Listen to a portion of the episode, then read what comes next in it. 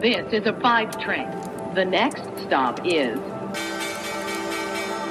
Wall Street. Hallo nach Deutschland und herzlich willkommen zu Wall Street Daily, dem unabhängigen Podcast für Investoren. Ich bin Sophie Schimanski und zusammen schauen wir zunächst wie üblich auf den ersten Handelsmorgen der Woche und des Monats bei mir hier in New York. Wo stehen die Barometer und welche Werte sind besonders aktiv?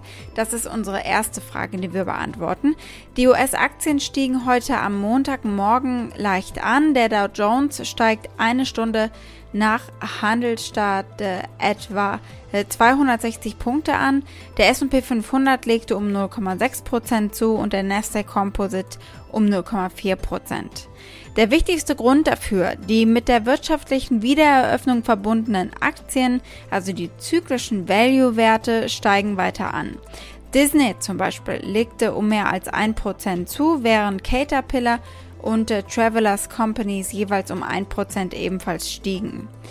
Die Berkshire Hathaway Aktien sind um knapp 2% angezogen, weil das Konglomerat von Warren Buffett einen Anstieg des Betriebsergebnisses um 20% verzeichnet hat. Das haben sie Samstag gemeldet und weil sie weiterhin große Mengen der eigenen Aktien zurückkaufen. Dazu gleich mehr zu diesem Thema. Und dann noch eine kurze Unternehmensgeschichte. Das Telekommunikationsunternehmen Verizon wird seine Mediengruppe, zu der Marken wie AOL und Yahoo gehören, an die Private Equity Gesellschaft Apollo Global Management verkaufen. Und äh, dieser Verkauf signalisiert, dass Verizon sich auf seine Internet-Provider-Geschäfte konzentrieren wird und die Rivalen um den Anteil im Bereich und im Markt Medien rangeln lässt. Das ist also die Basis, auf derer wir jetzt in den neuen Handelsmonat starten. Los geht's. Wochenstart, Monatsstart. Und jetzt startet ja eigentlich die saisonal schwächere Phase. Warren Buffett, der hat sich am Wochenende geäußert, hat Zahlen vorgelegt für sein Unternehmen Berkshire Hathaway. Mr. Buffett seemed a bit more cautious this time around. What were the key takeaways? Buffett and Munger talking about all manner of subjects concerning Berkshire, the economy, tech stocks, Bitcoin, the whole gamut. Kommen wir gleich zu. Jetzt schauen wir mal, was der Tag so bringt. Gegen Abend gibt es dann noch diverse Reden, unter anderem vom FED-Präsidenten Jerome Powell. Wir werfen heute als erstes einen Blick auf die Woche und sortieren uns erstmal, was alles ansteht. Es ist nämlich jede Menge.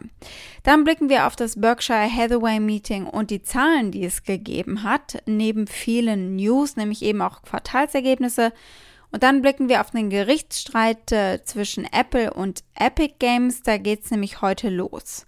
Die Aktie des Tages ist die von Synlab nach einem nur zunächst verhaltenen IPO. Inzwischen zieht die Aktie an. Soweit die wichtigsten Themen der heutigen Ausgabe. Als Pioneer hört ihr die kompletten Folgen auf unserer Website thepioneer.de und in den gängigen Podcast-Apps. Wenn ihr noch kein Pioneer seid, könnt ihr euch auf unserer Seite anmelden.